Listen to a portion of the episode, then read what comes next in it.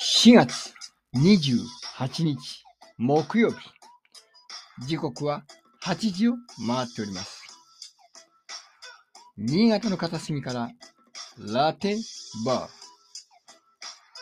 おしゃべりたちが集うカフェバーです毎週このお店にて私酒の飲めないバーテンダーゲコがお届けしております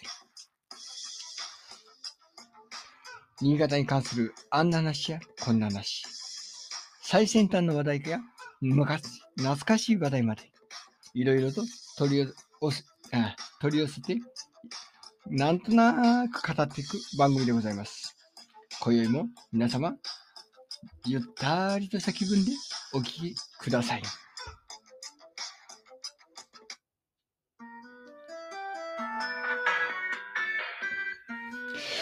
業務連絡、業務連絡。今週の前半戦は、フージーさんと安倍先生がおりません。はい。私、下戸と多分入ってくるであろう、ガーコさん二人でございます。あ、いらっしゃったようですね。あ、川澄さん、こんばんは。オープニングでなかなかな方が来てくださってる。では、お呼びいたしましょう。あや、あれあれよいしょ。よいしょ。あれあれバージョンが変わってるんよいしょ。ああ、これか。うん。違う違う違う。コラボ、招待。あ、バージョン変わってるいや、一瞬、今びっくりしたぞ。うん。こんばんは。あ、いらっしゃいませこんばんは。何バージョンが変わっているうん、ちょっとなんかねち、あのー今までだから、このコメント書いてくれれば、それ触れれば入れたんだけど、ちょっとうんワンクッションあるわ。あるわ。うん、ちょ困っとったびわっくりしたわ。うちょっと、下戸になってますよ、下戸に。 ん、いやいやいや。下戸。マリモのマリコさん、ありがとうございます。うん、こんばあんは。りがとうございます、皆さん。うん、なんかすごい、皆さんコメントくださって。ありがとうございます。いや、ガーコさん、ありが今とうございます日ははいはい本当にガーコさんに頼らなきゃいけないんですよ。いやいや、もうプチョヘンザですよ。うん、プチョヘンザ。はい、私はあの、 スタンプをしたやつね。あ、うん川澄さん、こんばんは。スイタさん、イエーイスイタとさ。いうんのもですね、この、んまあ、レギュラー陣2人が来ないっていうのは分かっているってもそうなんですが、私今、ものすごく体がだるい感じなんですよ。なんか変なものでも食べたんですか、はい。何か食べたんですかというのも、3回目のワクチンを接種してきたばっかりなんです。え、今日今日、 今日今日です。そそうなんだ。うなんですよ。わあ。マリモのあマリコさん。ミッキーミッフィーさん、ありがとうございとます。さん、こんばんは。うん。ちゲイコさん、あの、ワクチンでやられてます。ょっはとーい。ね、頑張って今、あの、この目もうつら、背中もゾクゾク。ではなってはないですけど、まあちょっとね、うんだるいな、なんて、まあそれもお風呂入ったばっかりだからそうなのかなって思いながら。ワクチンってあれ、いいんですよね、お風呂入ってあ、も、ね。入ってる大丈夫ですよ。大丈夫ですよ。そうなんですよねお川澄さんは先週の土曜日3回目だったと。なるほど、なるほど。うん。うんワクチン大変でしたね。本当はね、私もね、打ちたくないんですよ、別に。2回目まではしょうがないと思ったんだけど、3回目打たないとですね、ちょっと公的な機関で、この利用するときにね、白い目で見られちゃうんで、しょうがないで打ってきそうたんなですけど、の。 うん、あれね、なんでなんですかね。なんでなの、ね義務じゃうんないのにね、3回目打ってますかねとか言ってね、なんか察してくださいっていう目で見られますもんね、本当に。ねえ。やめてーとか思うんだけども、しゃあないからもうね、今更言うのもあれなんで、まあ、まあ、言われる前に打ってきましたけど、うん。言われる前に打ってきた。うん、いや、だからほら、明日からほぼほぼ、皆さんほら、お休そうみそうじゃないですか。そうそうそう。ねえ。うんだからね、結構ね、どこの、なんつうの、期間も、なんかね、今日とか、昨日うんと、かはね、なんか結構混んでるらしそうですね。でもね、僕、うんちょっと30分前に行ったらね、うんあのー20分以上早く打てましたよ。うん。すくすくすくと。うん。い。え、どういうことキャンセルが出たとか、いや、多分ね、予約自身が想定してる人数よりも少なかったんだと思う。へえ、そうな、そうなんだ。じゃあ、ええじゃあ結構、あのーいまあ、準備というかはね、してくださってるけれども、打つ人が、まあ、そう少なかそうっそうそう。だから通知は出したんだけど来ないっていう人もやっぱいるんだろうし、あの、見てないっていう人も結構いるみたいだから。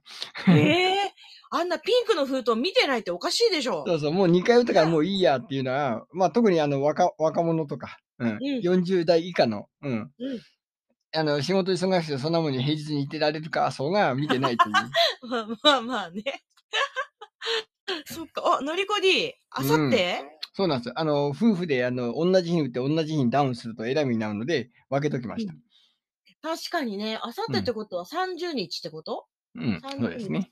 ああ、土ま曜あ日そんなこんな。で、あのー私もこのね、どうなるかわかんない。もうすべてをガーコさんにお任せしなきゃいけないということで、今日は、あのー先週、うあ、先週じゃないぜ、あのー前々回かな、やりました。新コーナーでちょっと、急遽、この、お呼びする方がいらっしゃいます。はい。おううん。誰うん、今コメント書いていただいております。この、吹田氏、こちらの方がね、語りたいということがございますの吹で、これをちょっと、うー語っていただきましょう。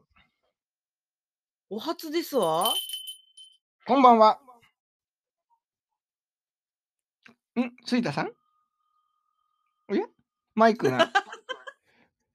あれ声が遅れても聞こえてこないよ。おやどういうことあれ もしもしこ吹田、吹田さんもしもしって。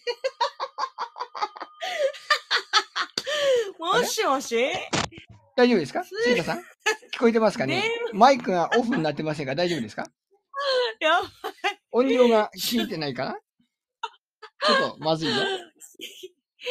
い。やばい。積もったな。やば い、やばい。おもしかしいの入ってんだけどな。一回抜いてもう一回ややろうかもしも。し一回リスナーに戻す。はい。でもううんう一ん回、えー招待する。いい。よいしょ。うんどうだすごい。もうこの時点でもうう10ん名の方がね、ずっと聞いてくださってありがとうございます。杉田さんどうでしょうもしもし。あ、聞こもえしたも聞こし。えたあよ。、声が小さいのかなそうかも。うん。なんもかうちょ時っと々なんかで。こう、マイクか何かが近くなると。うん。もしもあ、今ちょっと聞こえた。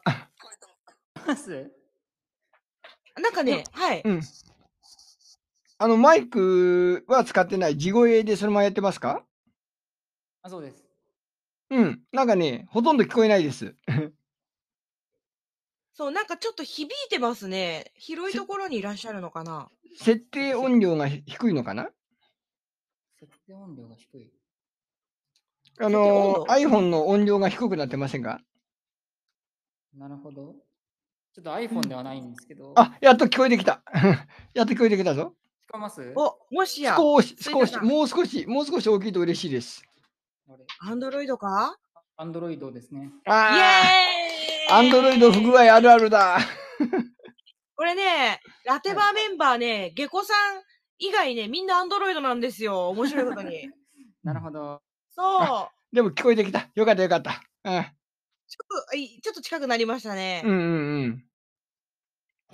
あ、川先生、はじめまして、スタンプ。ありがとうございます。ありがとうございます。えーこのね、杉田氏は、まあ、あのーここに登場するのは初めてなんでございますけど、えー今今日そはうでどすちよらねから喋っていらっしゃいますか私も初めましてうん。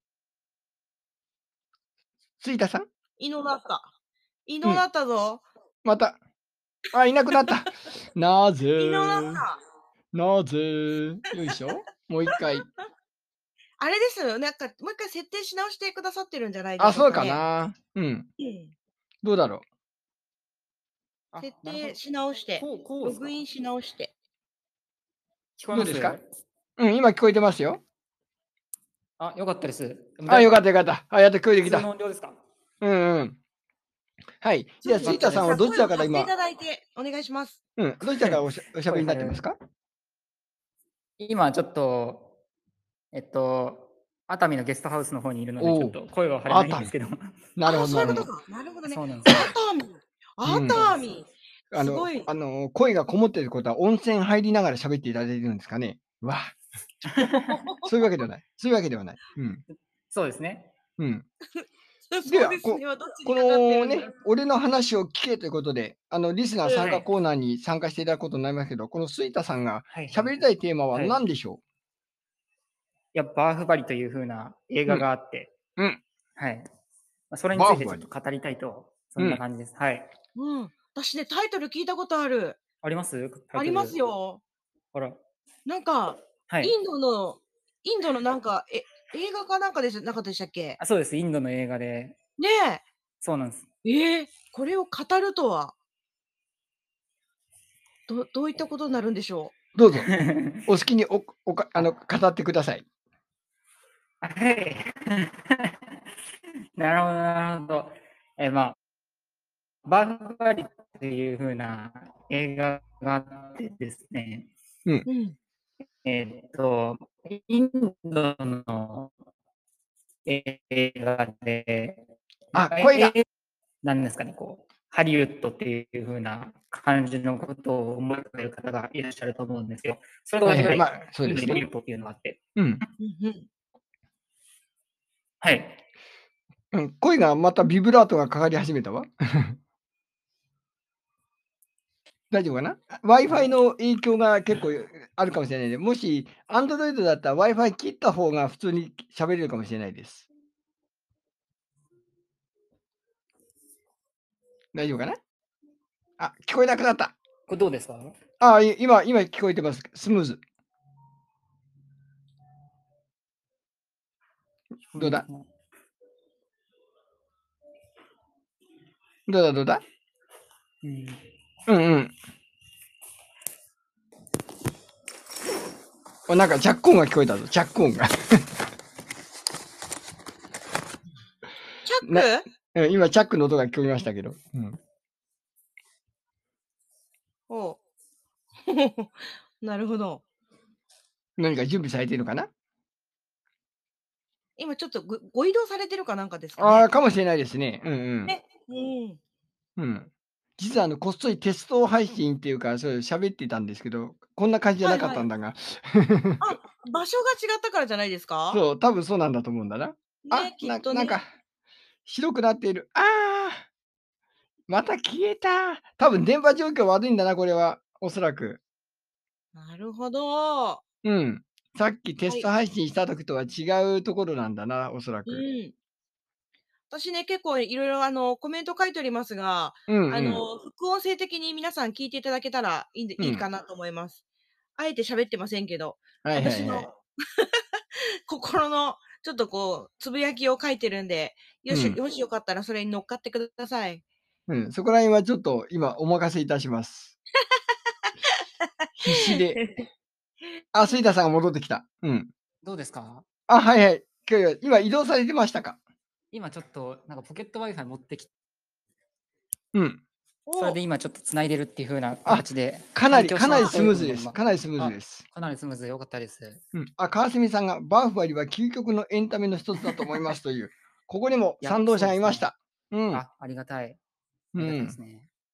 じゃあ、心置きなく、そそうですのね、えー、杉田さんのこそうでのすアピールポイント、バーフバリの何が面白いのか、よろしくお願いします。あ、ありがとうございます。そのまあ、えっと、たいえー映画産業としてでかい、なんですかね、ハリウッドに続いて、まあ、ボリウッドっていうところもあるんですけど、うんそのボリウッドの中から出てきたわけでもなく、うんその全然そのインドの中でも、なんか、えーっと、また小さいというか、映画会社が作って、それが、まあ、世界的大ヒットとなってこう日本にも来たっていう風な感じなんですけど、うん。そのどれぐらい、なんですかね、こうインドでヒットがあったかというと、なんか公開当初、その、なんですかね、チケットを買おうと、並んだお客さんがこう、2キロの列を作るぐらいには、おーそうなんです2よ。キロ2キロ、すごいですよね、2キロ。 うんわ想像ーがつかないんですけど、そうなんですもよ。うそのん2なキロ感じの先に普通だったら映画館もう一個ありますよ ね。そうですよねね。すご確かいにな。そうなんですよ。っていう風な感じのくらいの人気があって、まあ、それからこう、まあ、しなんですかねこう、日本にまあ人気のものが来て見に行ったんですけど、バフワリはまずその、なんですかね、前半、なんですか、こう、えーパート1、パート2みたいに分けられてて、で、まあ、大きく言うと、なんですかね、この、バーフバリっていうあの人の名前なんですけど、おーそうなんですよ。人の名前で、えっと、こう一人、一人なのかなと思いきや、二人いるんですけど、バフバリ。おーええ最初はその、何ですかね、こう、えー息子息子のバーフバリーの方から視点として始まってでどんどんどんどん王国に向かって進んでいくわけなんですけど、うんえーそうなんですよそれが、えーなんですかねこうお父さんの話になってっていう風な流れなんですけど、ちょっとうまくうまくえ話せないですけど。あれ おかしいな。なんかいっぱい喋りたいことあるって言ってたじゃないですか。いやいっぱい喋りたいことあるんですけど、なんか何から話せばいいのかわからなくなって。なるわかりほましどた。ねなんかざっくり、そのはい映画の、なんかそのあらすじみたいのって教えていただけますあ、あらすじとしては、うんそうですね。まあ、まず、息子視点から始まるんですけど、す。えええーまあ、壮大な復讐の物語みたいな形ですね。復讐復讐の、ええそうです。お父さんの世代というか、から、まあ、なんですか、いろいろこう、後継者争い、日本もその戦国時代とかで後継者争いがありましたけど、まあ、そういうので。すごい、えーお父さんバーフバリはすごい秀でた才能を持っていて、お兄ちゃんうがん継承するはずなんですけど、うんうんうんなかなか能力的には、まあ、弟で弟である、まあ、お父さんバーフバリの方が優秀というふうなことで、まあ、反感を買って、ああ。そうなんですよ。それで陥れられて、そのう、んお父さんが死んじゃうんですけど、あれーそうなんですよ。そんな。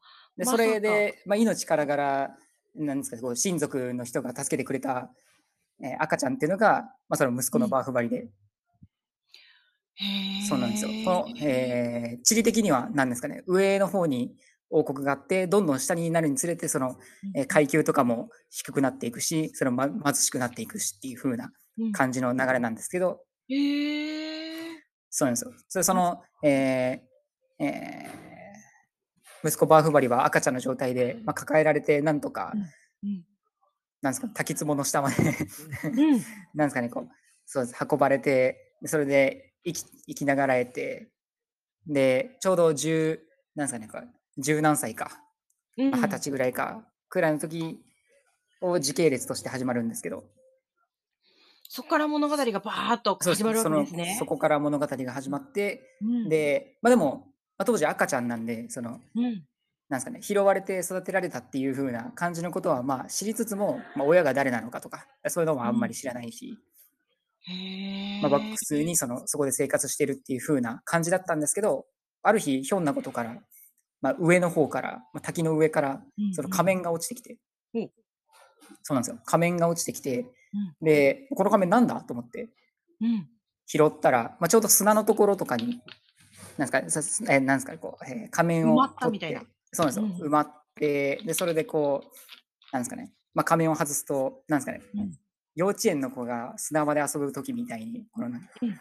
仮面、その容器の形に砂が盛られてっていうあのあがあって、で、それで、なんですかね、こう仮面の持ち主であろう人の顔が砂で浮か んで、えー、怖っ。そ怖うなっんですよ。その、怖い。その砂を、うんその砂で浮浮かんだその顔に一目惚れへをしたバーーフバリが滝を登っていくっていう、せなんか壮大な幕開けするんですけど、へーなんかそこからこうパワーがこう、パワーがみなぎるというか、そのパワーをもらうというか、恋すはいはるいというか、そういうはい感じになるんですかね。そうなんかそういう感じ憑依とかではなくて、うんまあ、なんか単純になんなんですかねこう巨大な岩を動かしたりとか結構なんか元から強いんですけどそのはあ。なんかそうですねその、まあ、多分女性だろうなみたいな感じのものにすごいなんか惹かれて一目惚れして、その女性に会いにあの滝を登っていくっていうところから始まって、ではあなんかそすごい妄想力てでなんなんですかねその女性が 具現化して、こうんうんうなんか映像で見た方が絶対いいんだろうなっていう感じなんですけど完全なんにかもう今のお話で壮大なものだとはよくわかりま した。そうなんですこよのなんかあのうんはいうん、このスイタ氏がね、あの、バーフバリを押すポイント、他の映画にはないバーフバリの魅力といえば何でしょあー絶対的ななんか信頼というか、うん神話的な面白さみたいなところがあって、うんなんか神話ってすごいなんかあのなんですかねこうお大げさで、うん、こう大胆ででありえないようなことが結構起こりがちだと思うんですけど、そのくらい。らいの強さをバーフバリが誇っているっていう風なそれが結構映像としてド迫力に描かれるんでそのインドのあー映画の中でもそうなんだろう例えば常時5,000人くらいのなんですかね、こう、えーっと、あの、出演者の人たちうんうん。がいたりとか、うん。そうです。あとは、費用としてもインドで一番かかったっていうぐらいだったりするので、映像とかも半端なくて、へえ。そういうふうなんな、はい、うんイインドの映画のあれって、もう本当にそんなにかけちゃうのっていうぐらい結構お金かかるかけるらしいですよね。そうですね。ねえ。そう、まあ、あの、出演者も、の人数もしっかり、あの、壮大さもしっかり、まあ、ダンダンスもなんか、あれでしたよね。イはいンはドいはいの映画って。そうですね。そのなんか民族が結構多かったりするんで、そのうん言葉とか演技とかじゃ伝わらない部分があるんで、うん。なんそうなんですよ言語がいっぱい分かれてる分うんじゃあ言語がつな伝わらないからじゃあそのダンスとかで伝えようみたいなところで、ダンスがインドといえばダンスっていう風に発展してるんですけど、なるほどね。うん じゃあ、下戸さん、あはいれですよ。もし言葉がうまく伝わらないなと思ったら踊っちゃえばいいんだ。はいね。インド映画ってい下うのは、あ戸さんもそのうねしち、ゃえ。あの、踊踊るマハラジャっていう映画がね、日本で一番最初はいにはい、まあ、あの、人気になったように、歌って踊って物語がす、あの、進んでいくっていうのが定番でございまして、で、ねインドの場合、日本より全然映画産業が盛んで、年間1000タイトルとも1500タイトルとも映画が作られてるっていう、それぐらい映画王国で、その中でもバーフバリーはズバ抜けて交流成績が高いっていう、うん、そういう映画なんですよね。そうですへえ。杉田さんはよくこのインド映画っていうのはよくご覧になるんですかいやインド映画あんまり見なくえて あインド映画あんまり見ないですねバーフバリーとあきっとうまくいくとかうん。ライオンとかそれくらいですね、へえ、その中でもやっぱり、この映画にやっぱこう魅力を感じたというか。そうですね洋画が多いんですけどまあその洋画の中でも結構なんだろうな、アクションとかそういう風なところですごいダントツ1位なのがバーフバリーですね。へえ。まああいやの、これガーはコさん的に言うと、あの、細かい説明すると、まあ、いくらでも喋れるんですけど、人間力が強いんですよ、バーフバリは。な、な、な、何人力人間力。人間力。人としてのこの、王、まあ、王様なんですけど、王としてのこの器というか、これが、もう計り知れなくでかくてですね、もうみんながやる、うんうんもう、民衆の心をわしづかみにしちゃうんですよね。その、こへえ行動一つ一つで。まあ、あの、戦争が強いっていうのもあるんだけど、それ以上に民を愛してやまない性格なんで、ものすごく民衆の、うーん、人気が高くて。で、それをお兄さんがものすごく嫉妬するわけですよ。うん。ああ。俺の方が兄貴なのに、こいつの方が人気あって、くすげえ悔しいな、みたいな感じで。うんうんうんうん。まあ、それで、まあ、遺恨が発生して、うんたらかんたらになるんですけど。はい。うん。で、でそうなんですね前半、後半とやって、あのー前半がだいたい130分、後半が、あの、完全版だと178分ありますからね。はあ。めちゃくちゃい。長い。でも、全然飽きないです。全然飽きない映画です。うん。うん。そうなんですね。ぜひ、これは見てほしいい。やーこの尻が痛くなゴールるなデンウィーク、見るものがないなら、アマゾンプライムでぜひ見てほしい。そうですね。本当ね。やっぱりね、そういうのは、ちょっと見とかないとな。いやそうなんですね。うん。なんかあの、ね YouTube とかで、なんですかね、こう、ちょっとオープニングとか歌とか聴けたりするんで、ああ、そうなんですそね。そうなんですよ。うんそのなんかあの、なんだろう、映画内の映像とかがそのまま使われてたりするんで、そのなんとなく、なんですかね、こう内容とか雰囲気感を知るんだったらすごいおすすめというか、おー。ちなみに、私、あの、歴代見た映画の中で、あの、前も言ったかもしれないですけど、あのーブルース・ブラザーズが40年間1位だったんですけど、そのブルース・ブラザーズを超えた作品がバーフバリーです。ええうんそんなに。うん。